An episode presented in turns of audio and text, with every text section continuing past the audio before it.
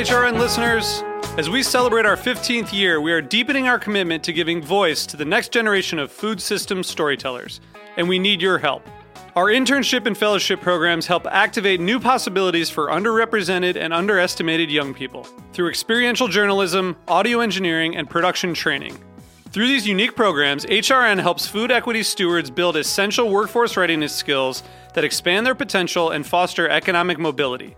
Please consider supporting these critical programs. And with a minimum donation, you can be entered to win a dinner for two at an amazing restaurant in one of eight cities and tickets to a concert at a great venue in one of those cities. We have incredible partners across the country who have donated, as they also share our passion for helping to educate the next generation of food systems storytellers. Check out heritageradionetwork.org slash 15 to donate and enter to win today. That's heritageradionetwork.org slash 15 to donate and enter to win today.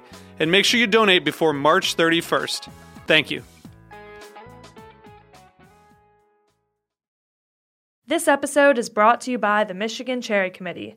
Learn about the wonderfully tart Montmorency cherry at choosecherries.com. Welcome to Processing, a show about the intersection between food and grief, with your hosts Zara Tangora and Bobby Conforto. so, talk about grief, huh? Um, we are experiencing global grief at this moment. Um, the world is pretty scary and weird at that uh, at this current time. And uh, before I announce who our guest is today, I just want to take a minute to talk to you guys um, about the pain and the emotions and the fear and the hope and all the different things that you must be feeling um, about the current situation in the world. I'm a service industry person, and as are many of my friends, and uh, we record at Roberta's, a wonderful restaurant, and uh, it's an industry that's been impacted very hard. Um, there's the financial crisis element of this, there's a health crisis element of this.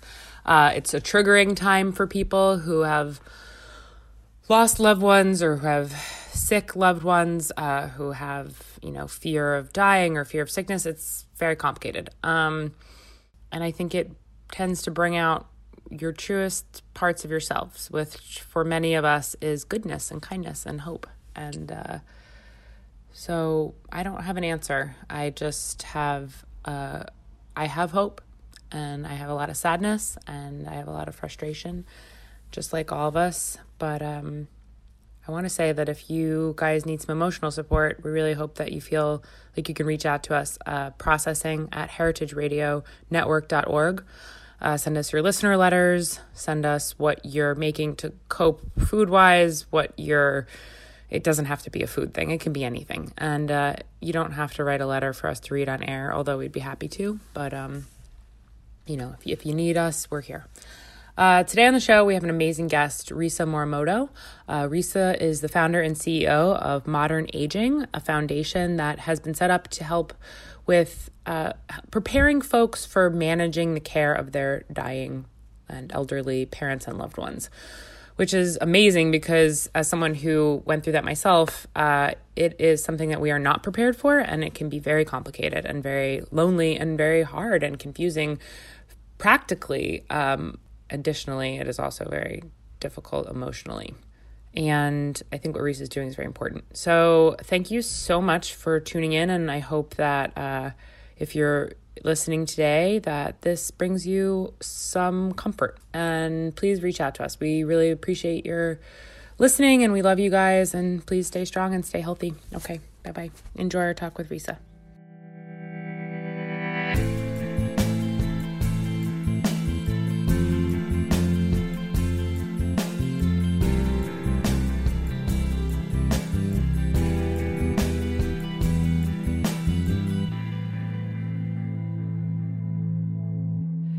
We're here today with our guest, Risa Morimoto. Risa, hello.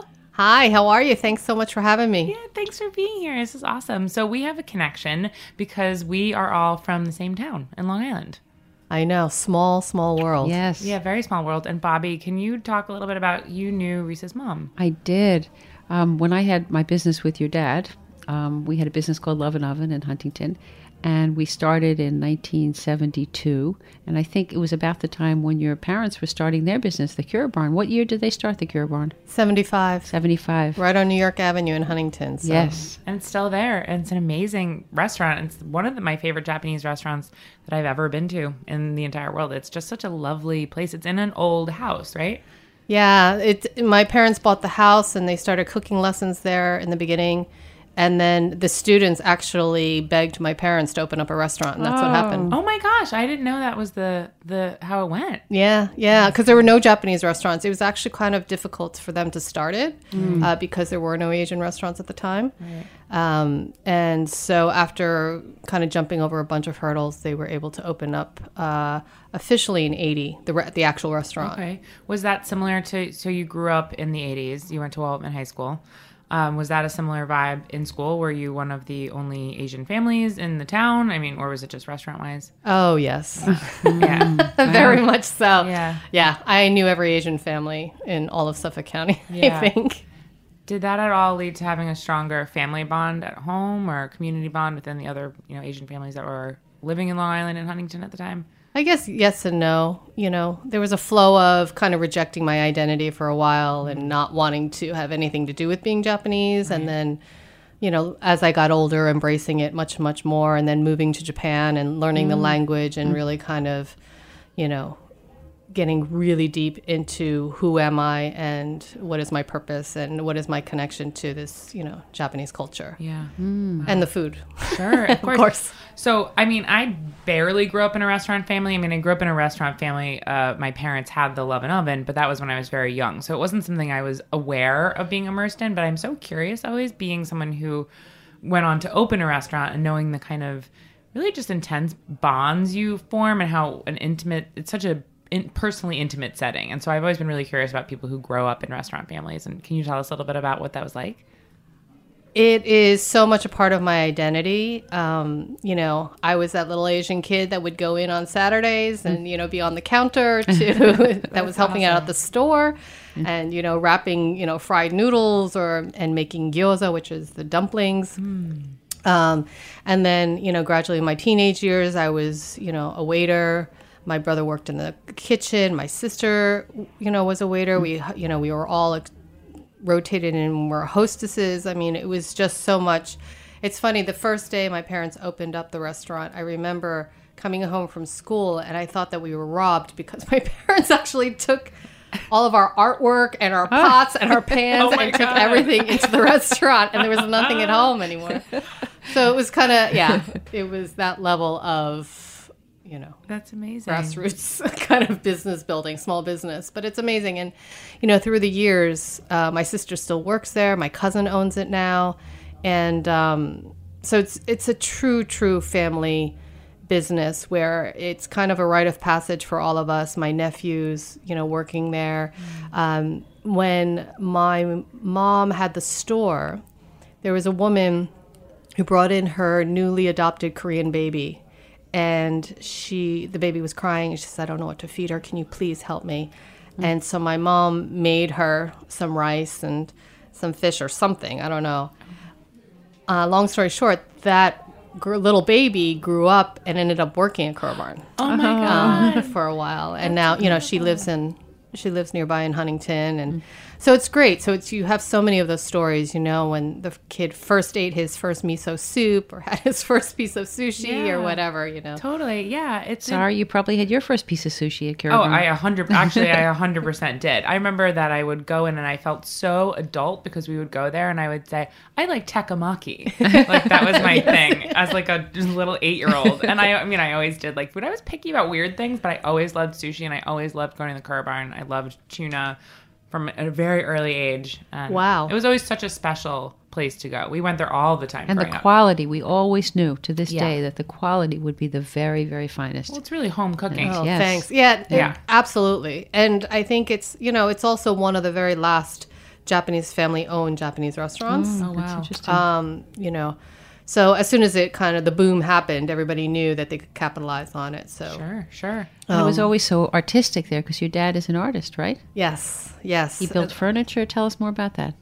he built furniture he's a sculptor he's you know a lot of the artwork still um, that's in there is still his. And yeah, no, for my parents who came here knowing no English, no real business skills, they built this from the ground up, and it's mm. it's really amazing. I mean, it's 45 years later, and it's still mm. standing, which is really a testament of their hard work and their vision. And mm. now it's just such a staple within Huntington, which sure is, is. very cool. Yeah, it really is. And you know, it's just when as you're describing it, it sounds almost like an additional member of the family, right? It's interesting how sometimes a space can really take on these like human qualities just because of all of the love and all of the things and all of the emotion and every person that's passed through there this like you know some a restaurant a good restaurant a space really takes on the identity of almost an additional family member and really sounds kind of like that's what the Kura Barn is for you and your family Oh, oh, 100%. I Yeah. mean, yeah.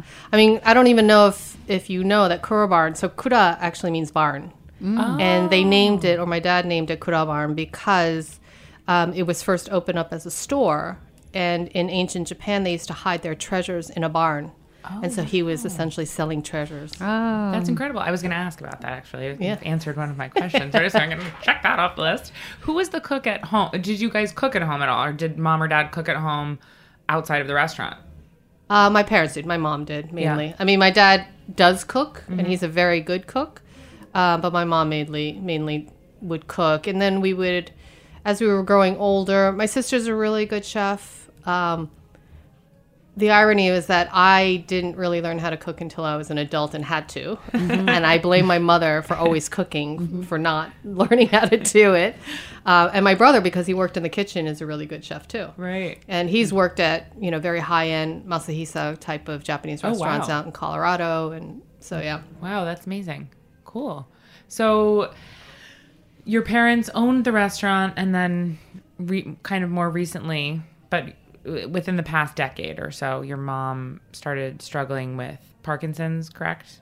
Yeah. So she had a stroke in 2001. Right, okay. And that was when um, we decided that she just no longer could work at the restaurant. Mm. Um, where did it happen? Was she in the restaurant?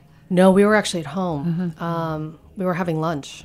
And, uh, and we were just talking about some family stuff and she started crying and then that was it. And we i had no idea. I was in denial about it. My husband was there and he was the one who looked at her and said i think she had a stroke.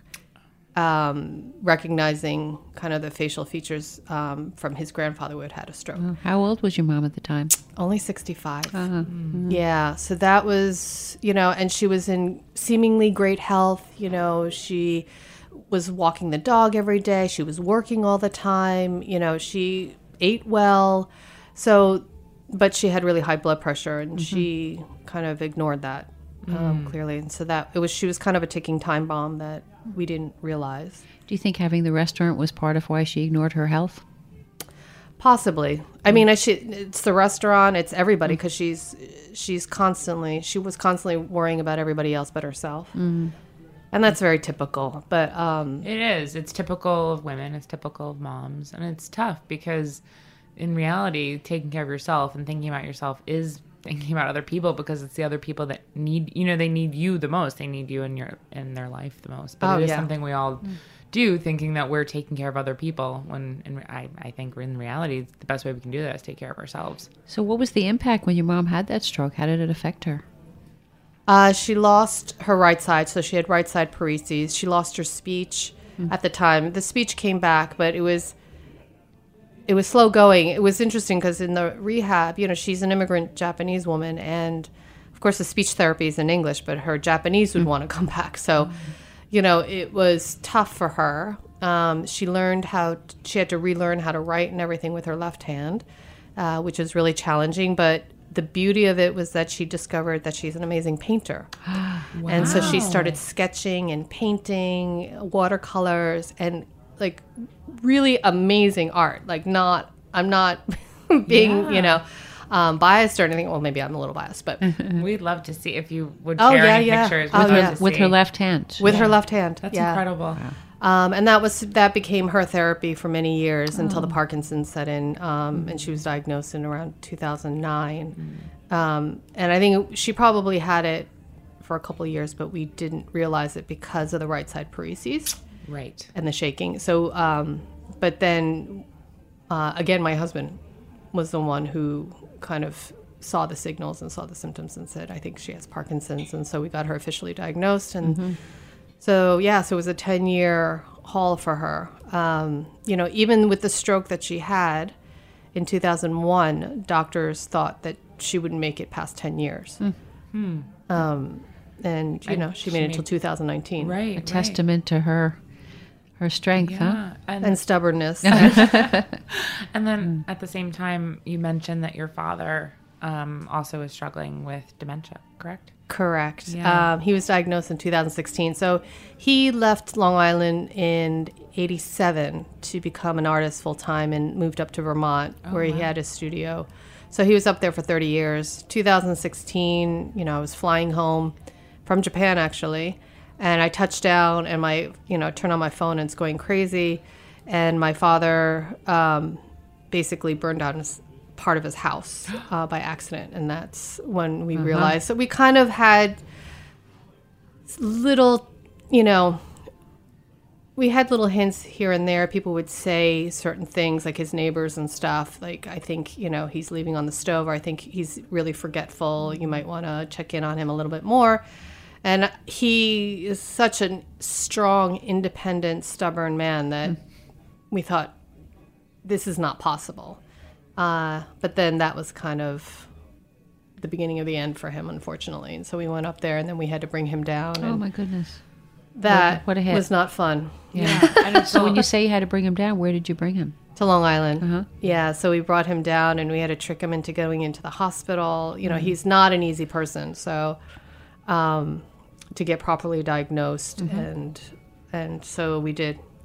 And uh, yeah, so it was 30 years up there of him living on a beautiful 5-acre lot, beautiful home By himself? by himself and uh, with a huge you know wood studio where he was making his work and it was an old violin studio from the early 20th century so my it was God. just amazing amazing magical place um, so unfortunately we had to let that go in order to pay for his health care yeah. And what happened with his health care? Did he stay in a facility or was he home or what was So that was the tricky thing because my mother was so sick. And so we couldn't bring him home because he was causing so much stress. So we were mm-hmm. trying. So he was in in the hospital, and then he was in rehab, and then we were trying to get him into a nursing home, even though we vowed that we would never do such Yeah, a of thing. course. Yeah. But when it comes down to it, you know, you you think you won't do certain things because you're like, oh, I would never do it. But then you're faced with the actual decision. I had a similar choice with my dad before he passed away, and it's very you are surprised by what you actually kind of have to do. You know what I used to tell families uh, is that safety trumps autonomy. Right. So in That's other words, very true. safety comes first. Really, in And everyone- everyone's you know, safety. And everybody honors autonomy, Yeah. but safety has to come first. Yeah. So what happened with him? Where did he go? Uh, so now he's at Hilaire Nursing Home Mm-hmm, in Huntington. Um, and he thinks he's in Vermont, which is good. And yeah. his long term memory is totally fine. It's just a, bi- it's so bizarre because his long term memory is fine and he's kind of plateau, but his short term memory is horrible. So he doesn't like we have to tell him every single time we see him that my mother has passed. Like he, but then I'm kind of like, well, that's actually a very cool way to live. in some way In I, some I way. was just thinking that actually in some way it's like ide- you know it's not ideal it's terrible for everyone around you you know it's scary and weird and uh, i really actually can only speculate because i've never gone through it myself um, but yeah for the actual person who's living in that world it's the alternative is knowing that you're sick and you're in a nursing home or you uh, you know and that your mom has passed away but in his world he's in vermont and doing what he So wants yeah, doing. it's like Groundhog's Day. Yeah. So he, you know, it's it's odd because he, and it's sad because he can't do his work anymore. Oh, yeah. um, but he's 88. He's about to be 89. He had a good long run. Um, you know, the way I look at it is that he's he's an old man and he's had the privilege of becoming old, and not everybody has that privilege. So. And he has family that's supporting him, and you know we're visiting him, and we bring him good meals Yes. um, funny enough, you know, with my mom and my dad. So my, my mother was in rehab for three months or four months. You know, we had to rotate and bring food into her. Speaking of, We can understand Yes, that. we can definitely understand. For sure. and yeah, I should only w- hope that that could happen to me. Like, it wasn't even. But the funny thing is, it wasn't even something that she demanded. I mean, we knew, Yeah. and she'd look at the food, and she just wouldn't eat the hospital food. Oh yeah. Um, What kind of stuff did you bring her? all Japanese food. Yeah. Yeah, So it was nice the, little bentos. right. So she wanted the food of her culture, but also did she like good food? Like was she somebody that just wanted good food as Oh, well? absolutely. Yeah, yeah. absolutely. Yeah. Yeah, A good she- cook wants good food. Yeah, no, it's true though. Yeah, you just can't eat um, the other stuff. And even my dad um, in the nursing home, although he stopped, but apparently the nurses told us that he was actually throwing the food out into the toilet in the toilet. Oh wow. Um, yeah. Yeah. So he was clearly expressing the way he felt about the food. Yeah. Um, Some choice. He had some choice in the matter. Yeah. Yeah. You know, it seems to me you had two parents that you were taking care of. Do you have children as well? yes, I have an 18 year old daughter. Okay. But for a period of time, you had your child and you had your parents who needed help. That's kind of a squeeze. Yeah. How did you actually? How did you? Going back to what we were talking about earlier about your mom not maybe always taking care of herself. How did you take care of yourself during that time with having two parents that were, you know, needing so much of your attention and ailing?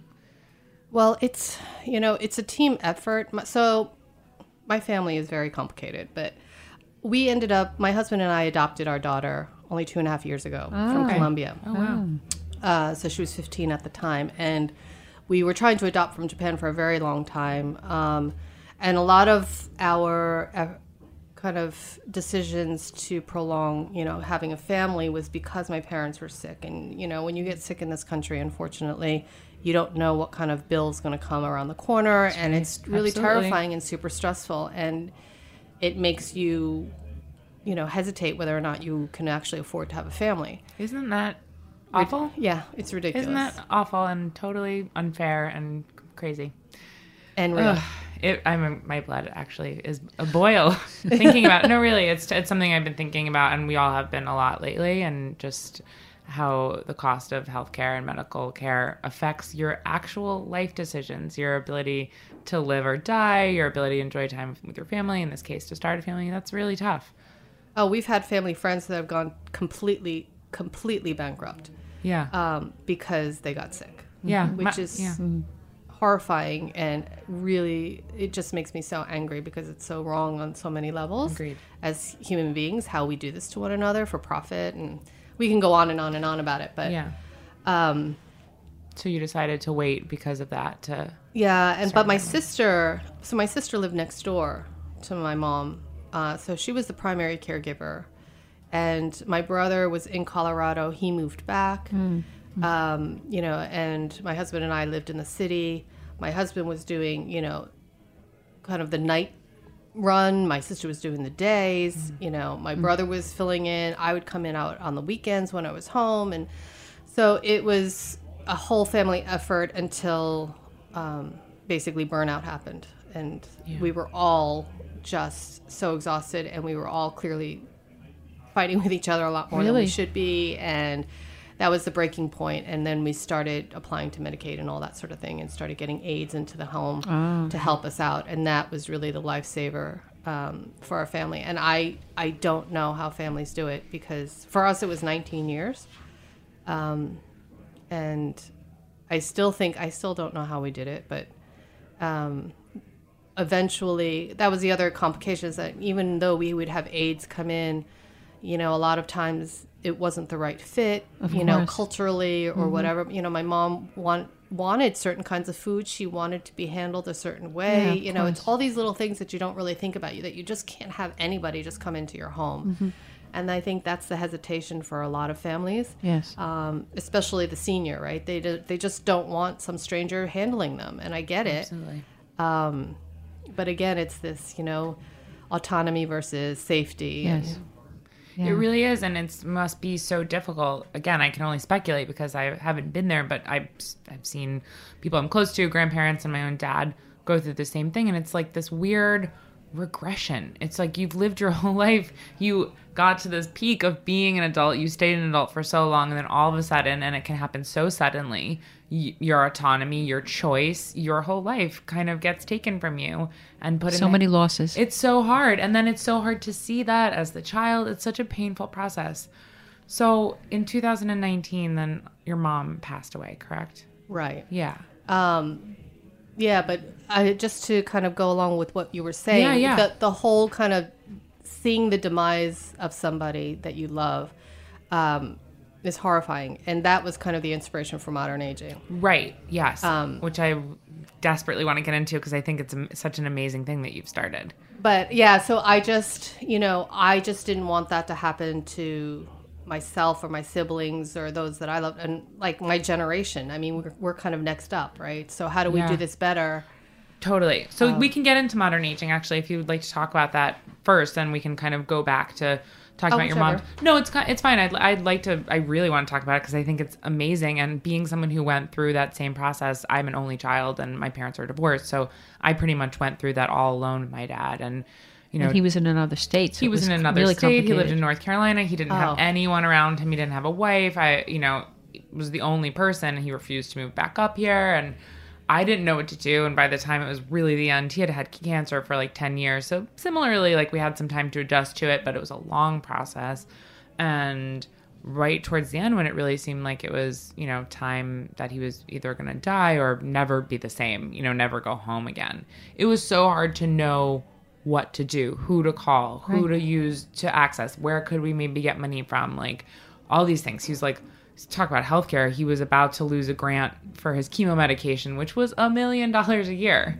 So if he didn't have the grant and he didn't have a million dollars, which he didn't, he would have just died anyway. So all these things kind of snowballed. So when I found out about what you do, and I'd love you to tell us more about it, about modern aging, um, it's uh, it's something I wish that I could have been, you know, able to have access to, or I just any kind of support during that time is so helpful because it is so crazy for everyone. So can you tell us more about that?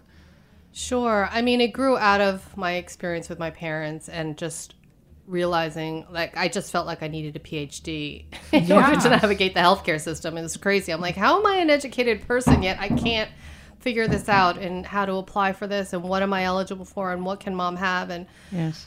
and then um, I just found myself going to Japan a lot and then searching elsewhere because I also felt like even products for her there weren't it wasn't the right product either. It wasn't it was ugly and um, it didn't work right. It wasn't ergonomic or whatever. And so I was bringing a lot of things back from Japan.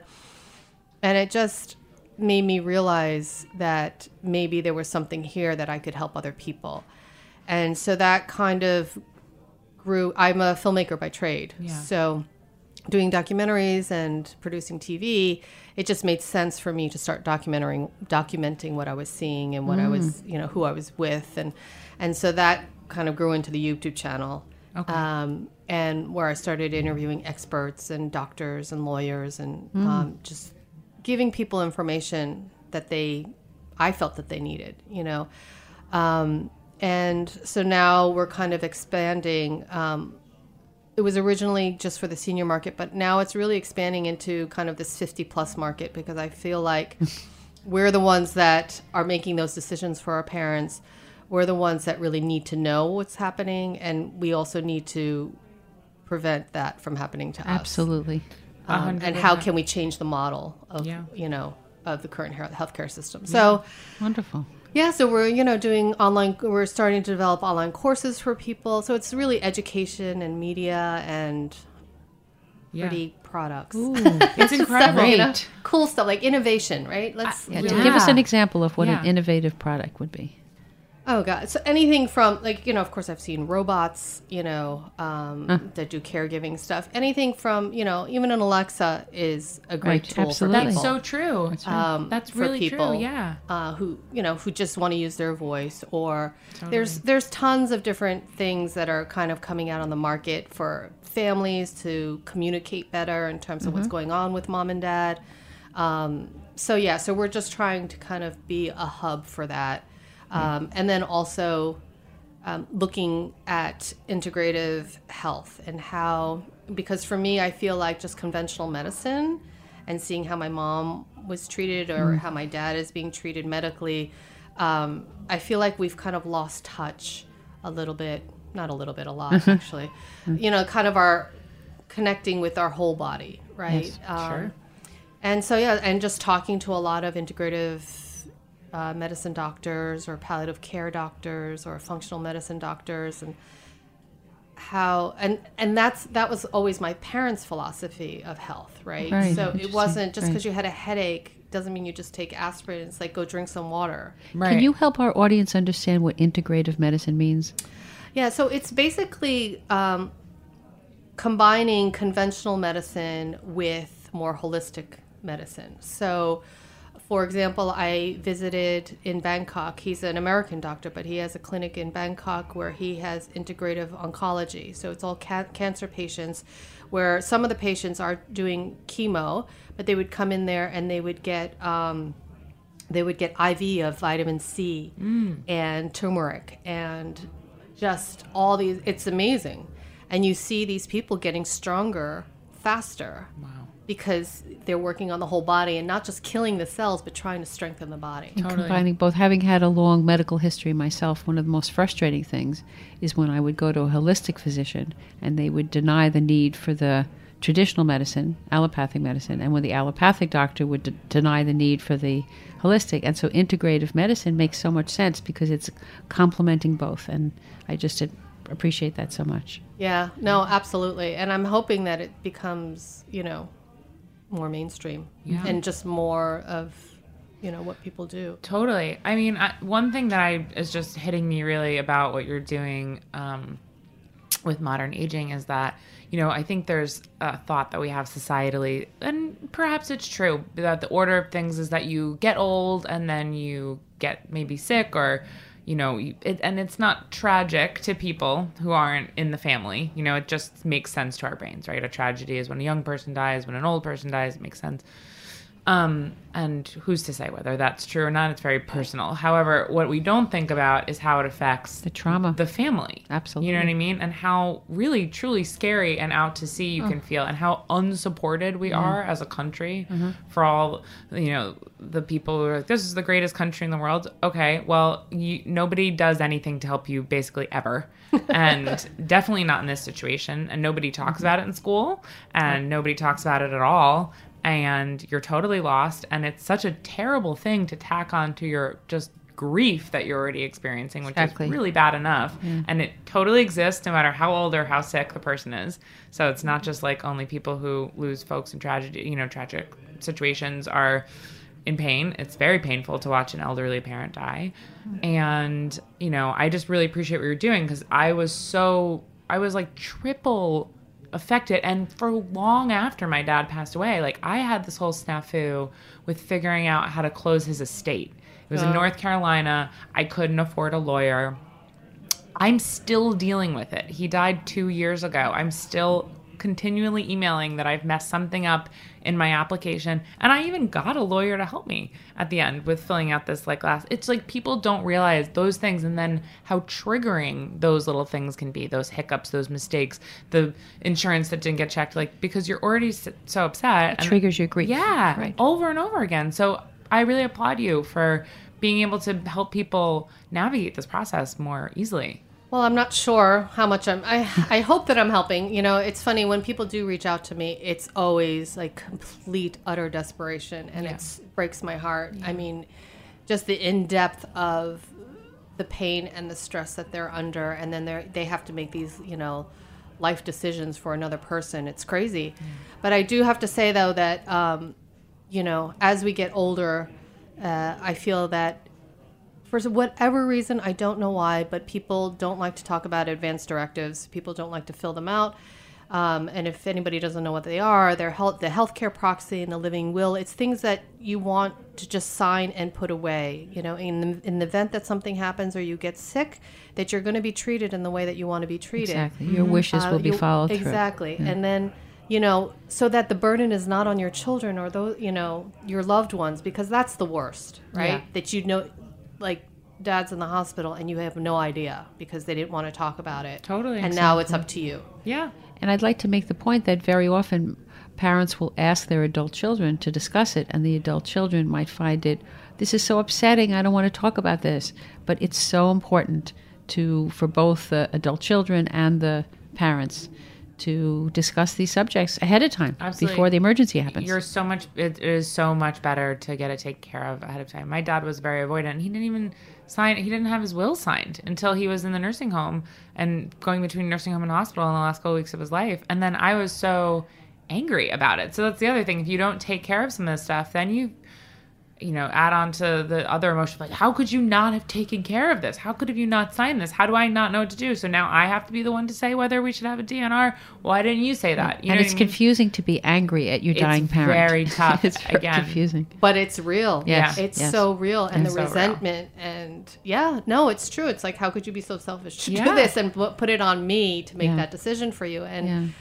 Um, yeah, so my husband and I have been very clear. We already told it's really good and you should and going Yes. over with with your kids again to just, this is almost a funny story in fact i laughed at it although it's kind of sad but when my dad when i finally did look at his will when he was really dying uh, he had a page in his will that said this random person who he hadn't seen in 25 years this friend of his was to get his ashes what? Yeah. Wow. He's like, I want them to go to Billy Jennings. And I was like, what the fuck are you talking about? Billy Jennings? I was like, I want them. He's like, you don't want that. It's like gross and creepy. I was like, why didn't we talk about this beforehand?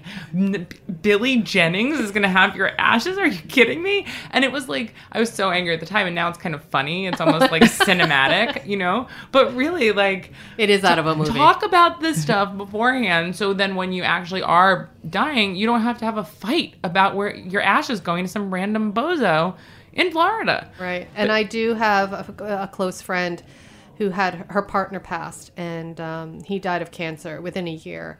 And he was, but he was very clear what he wanted, what he wanted with his body, how he wanted to die, where he wanted to die. Like he took care of all of his affairs. He was kind of a minimalist also, but she learned so much from that. And I would talk with her and I learned so much just you know the stress the emotional stress that you're under when that person's dying is enough right Yes. so when those things those le- legal things are taken care of it just is really helpful because you can be more present Yeah. with that person 100% So if we can go back, you um, we're going to discuss your mom and her dying. When when did you realize that your mom was dying? Probably april of 2019 was when she was diagnosed with a tumor um, in her uterus and she was you know suffering from pain she had um, very high pain tolerance uh, and Curse uh, and a blessing. Yeah, exactly. exactly. And so the doctors said, you know, probably six months type of thing. And, um, but the thing is, is that she was really not a typical patient, right? So she was supposed to pass within 10 years of her stroke. Right. She was already 10 years into her Parkinson's. So we're like, hmm, I don't know, you know? Um, and, uh, basically she was fine up until two days before she passed Wow. and then she stopped eating and that was kind of the end um, which makes me happy i mean she was always a great eater you know always loved her desserts after dinner Oh. and uh, What was her favorite dessert? Uh, she loved her apple pie um, oddly and she, she loved anything sweet quite frankly and she loved everything yeah she loved her home cooked meals and um, you know but with parkinson's at a certain point we had to puree everything so Yeah, you know right. it's just not enjoyable Yeah. um, And, I how did you think she- handle the dying part of her? Did you have hospice come in, or what did you do? So we had, this was really um, torturous for us actually, of when to decide to have hospice come in. We were advised um, that hospice should come in, um, and I think this is a painful moment for most families, just because you're admitting now that you know that person's gonna that that person's death is imminent. yeah And that there's no treatment. Right. That's really what yeah, it. the palliative care And my mother was fine with it. She's like, you know, I'm ready to go. She said she was ready to go for many, many years, actually. And we were ready for her to go. So we thought, and I, I think still we were ready for her to go. I mean, she was in so much pain and was, you know, her physical body, she just couldn't use it anymore. Um, Her body was done. Her body was absolutely done. She couldn't see properly. She couldn't hear properly. She couldn't swallow. She couldn't move. She, you know, so it was just, and she was down to 70 pounds. And was, so, and we would talk about death all the time. I mean, we were very open about it, and we don't have a morbid sense of death. Um, so, luckily, you know, we as a family could be very open about it. And uh, so, finally, though, but a lot for legal reasons and financial reasons, we were trying to figure out okay, you know, if she goes into hospice, we just have to make sure she's safe. And, Yeah. but I think the biggest surprise was how amazingly supportive they are for the family. Uh, that was what I actually didn't really expect as much for some. I don't know why. Yeah. But because I was told that, but it really is a sense of relief that you have someone to call twenty four seven, um, and who's going to be really compassionate. It's amazing. They're just, and uh, so, I was in California the day that my mom stopped e- eating, and uh, my sister called me and said, "We think this is it." We also had the "We think this is it" call like several times. so I was like, Yeah. "Really?" But it did really sound at this time that it was it. So I flew home that night. I came home, you know, the, I flew the red eye, right, red eye home. I walked into my mom's room, and yeah, she had stopped. By that point, she wasn't eating for 24 hours. The doctor, the nurse came in, The hospice nurse. yeah, the hospice nurse came in and said, um, I think she has hours. They can And- tell by the breathing. They can tell by different signs, the the beds of the nails. There's different ways of telling that the dying process has begun. Yeah. What is it? The beds of the nails? Do you know what? It turns. It starts to turn white. It has to do with blood flow. oh, right. Okay. The blood starts pumping. The heart stops working. It was, um, yeah, it was really this amazing process to see someone you love and their, li- you know, they're seeing their life end. It is such an honor. Isn't didn't you find it that way? Even though it was Oh. a little bit a little bit scary in a way, but so such an honor because they came into this earth, they helped birth you, and then here you are towards the other end of the circle. Yeah. Yeah, it um so my my nephews flew in from Colorado and uh every she had around like 25 people in the room. Wow. It was crazy. That's amazing. yeah. What So it was home beautiful- hospice. It was at your her home. It was in her home. She insisted that she wanted to die in her home and that made me feel really good that we could honor her wish. Yeah. Um, And so we're all, yeah, so it was her former aides, uh, her current aides, it was family, it was friends, it was, and I'm looking around, I'm like, God, this woman is so loved. And, um, you know, after about an eight hour vigil, you know, I remember a friend telling me that, you know, oftentimes if there's too many people around, they feel like they can't go. So I just basically kicked everybody out. And I said, you know, we'll just take turns one at a time. So my dad was there and her sister. So her sister was going to take the first um, spot. And uh, within five minutes, we were called. And so we started screaming. And like, I went into the room and I saw my mother take her last breath. A holy moment. You know, there was a book written by Stephen Levine, and it's called Meetings at the Edge. And I think that's so powerful. That was the edge of her precipice. That was the moment, and you were right there at that moment. Yeah, I will never ever forget it. Yes. Um, and I don't know if people believe in signs. So this was the other thing. We do. So my my mom, so my friend told me before she passes, ask her for a sign. But it has to be really specific mm. because you can't make it too generic because then you're going to see that all the time and then you're going to pretend. You're looking for it everywhere. Yeah, totally.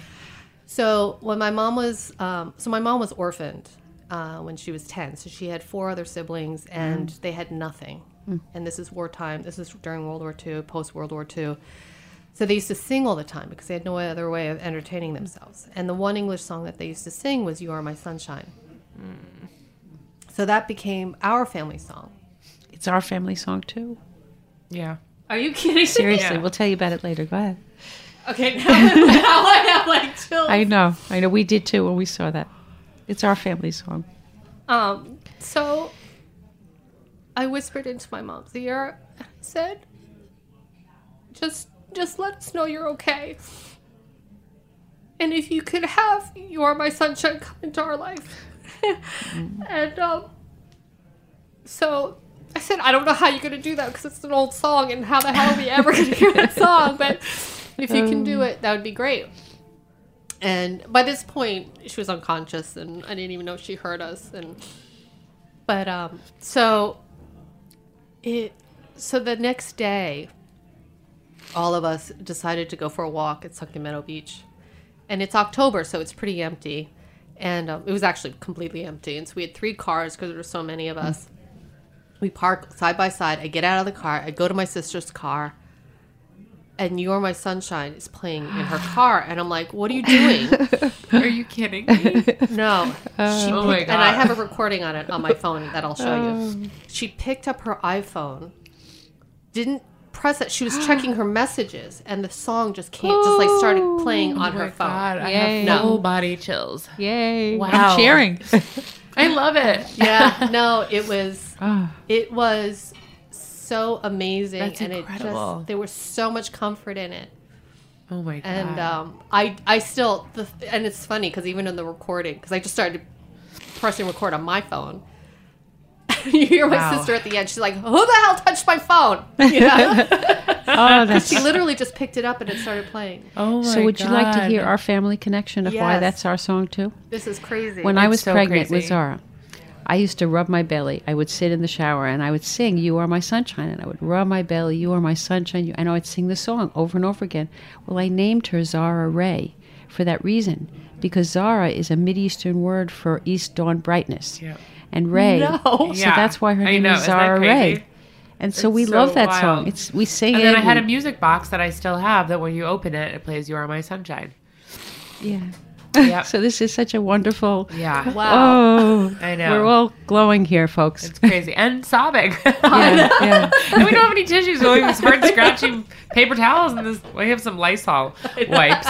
We'll, we won't get the coronavirus in our eyeballs. um, yeah, that's wild. And so, That's and, and then you guys, crazy. it's so crazy. And then you guys had a funeral for her in your home, right? Yeah, in her home. Yeah. Right, in her home, of course. I'm sorry. So, can you tell us a little bit about that? We saw a bit. We were lucky enough to see a video of it, and it was so beautiful and so touching, and just so it made it like actually just made so much sense. so filled with ritual and spirit, and you were creating that ritual yourselves as a family.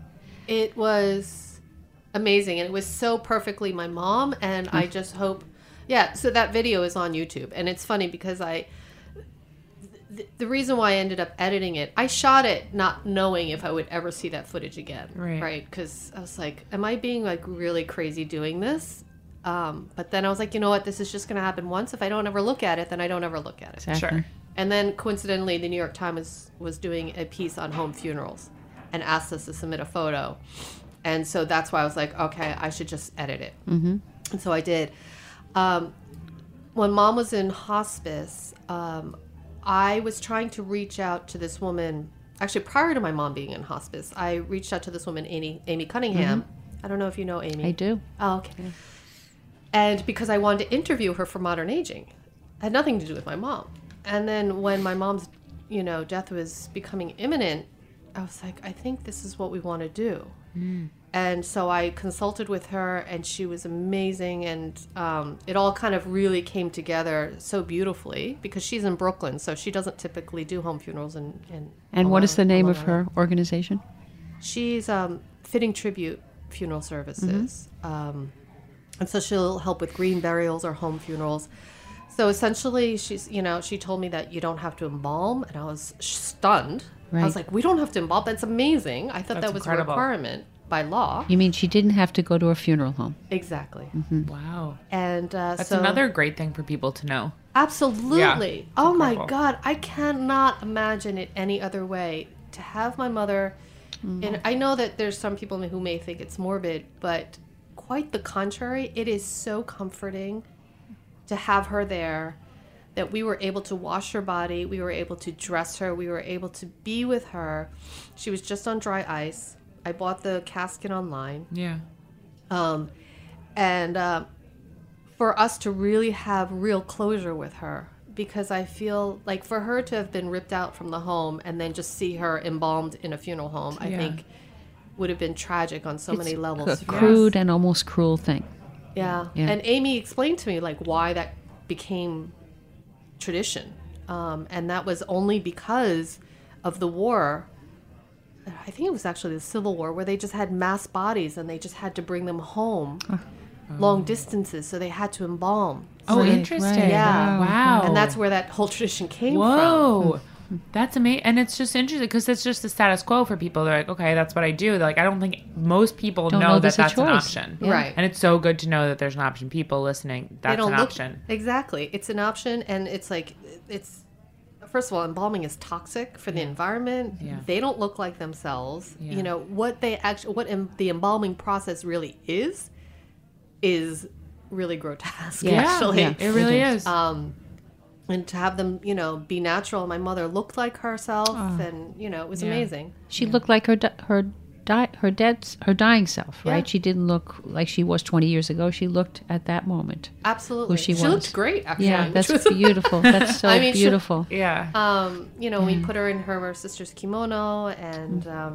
so we and then we had people come over, and you know, people were bringing over tons of food. My sister does floral design, so she went a little overboard with the flowers. Oh, mean, I saw the crazy. flowers, folks. Beautiful. Watch that video. We're going to give you the, uh, The link. direct link later. But it is so beautiful. There's the casket is filled with flowers and pictures and her artwork. Correct? Was her Mm-hmm. artwork in the casket as well? So we had some artwork. We had people write messages to her, basically letters that we put in there for her.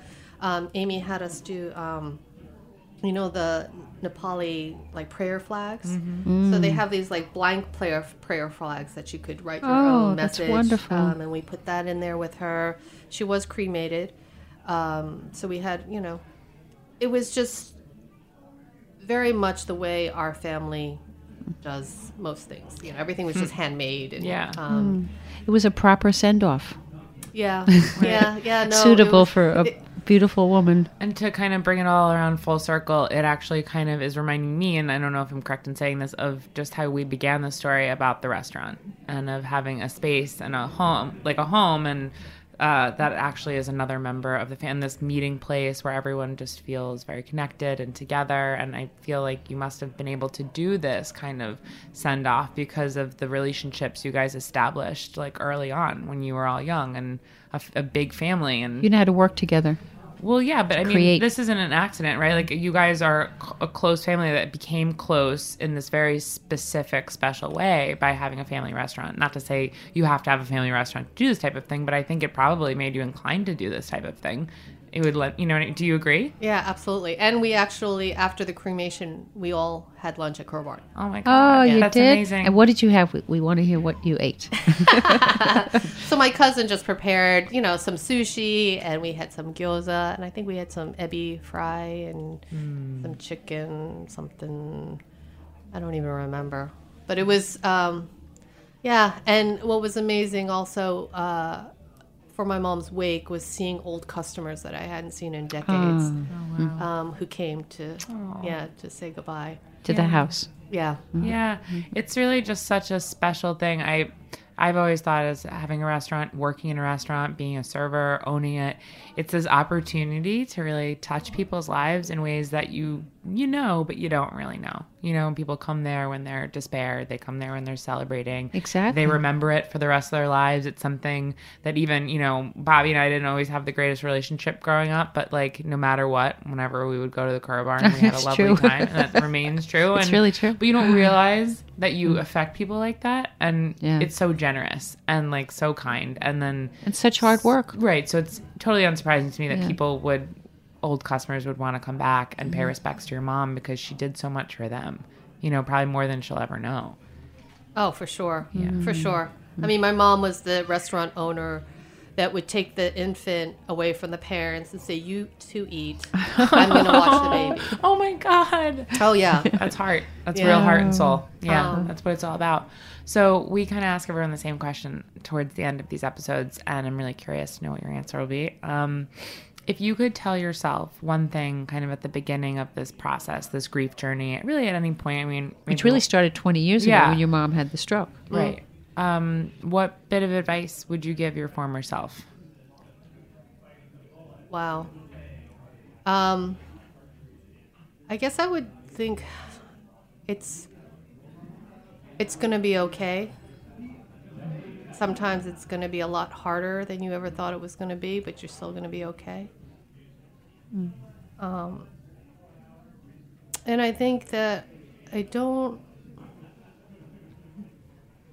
Grief is such a weird, evolving um, sense of being that you just. I guess I thought maybe at the beginning of the journey that, you know, you grieve and then it would end. but it doesn't. Um, it just changes who you are, and that's okay, you know? And I think it's. And it's okay to talk about it. Um, and it's okay to cry spontaneously for no reason. Yeah. Um, and It's being human. yeah, you know, and I think that that's that we don't need to be so fearful. Yeah. That's why we're all here, sitting here at six o'clock on this Thursday evening. Yeah. Because we're, we're, we don't want to be scared, and we don't want other people to be scared. It's part of our humanness, and we're sh- you're, you have shared the vulnerability of your family and yourself, and it's been. It's just so wonderful to know you. I feel like we've always known you, but now we uh, really you know feel you. like a kindred spirit. yes. Oh, absolutely. and I'm so grateful for you guys for doing this. It's um it's amazing. It really really is and it's so important. I mean, you're talking about, you know, what the rep, you know, the restaurant represents or what modern aging represents or whatever, but this, you know, so that people can just tune in and just be okay, you mm-hmm. know, and know that they're going to be okay and that we can talk about these things and it doesn't mean that, you know, Totally. lightning's to strike upon you and Absolutely. And it's similarly to what you're doing with modern aging. it's a similar thing. It's about preparedness. I mean, we're all so eager to be prepared with getting masks and gloves and hand sanitizer when the news tells us to be afraid, but like we're unwilling so often or just unable to be prepared for this thing that we know actually is going to happen to all of us, right? Yeah. It's not a scare, it's real. It will happen. We'll all experience it for ourselves and our loved ones. And yet, for that, we're so reluctant to just do simple preparations that don't require. It should be fear. unspeakable. Yeah, We're speaking about the unspeakable that should not be unspeakable. totally. Risa, um, can you just tell our listeners uh, a couple things to plug about yourself? Like, how can how can they check out modern aging? Maybe some of your videos. Sure. Um, well, depending on when this is going to air, uh, the website is thisismodernaging.com, and we're in the midst of revamping, is why Okay. I say that. Um, and we're on Facebook and Instagram at This Is Modern Aging. Um, and we're just going to be developing new programs, and we're actually going to be launching a podcast soon. as Amazing! well. Oh my gosh, we'll definitely let our listeners know about that when that happens too. Thank you so much. Oh, Thank you so thank you much. so this was such a wonderful, wonderful episode. Thank you. Heartwarming. No, Could we do you. one little thing? Yeah. Could we just sing the first verse to this? You are my sunshine. That would be. Great. Would great. you be willing? Okay, let's Really, I don't know if you. I don't know if we'll It's make my- it through. We I better get another roll of these crunchy ass paper towels, but okay. All right, Bobby, why don't you lead us off? Okay. You are my sunshine, my only sunshine. You make me happy when skies are gray. I'll always love you, my darling sunshine. Please don't ever take my sunshine away. That was sweet, very sweet, Bobby. I'm so sorry. I couldn't do it. no, it's fine. That was so sweet. We love you guys. Thanks for listening. Thanks, Risa. Thank you, Risa. Thank you.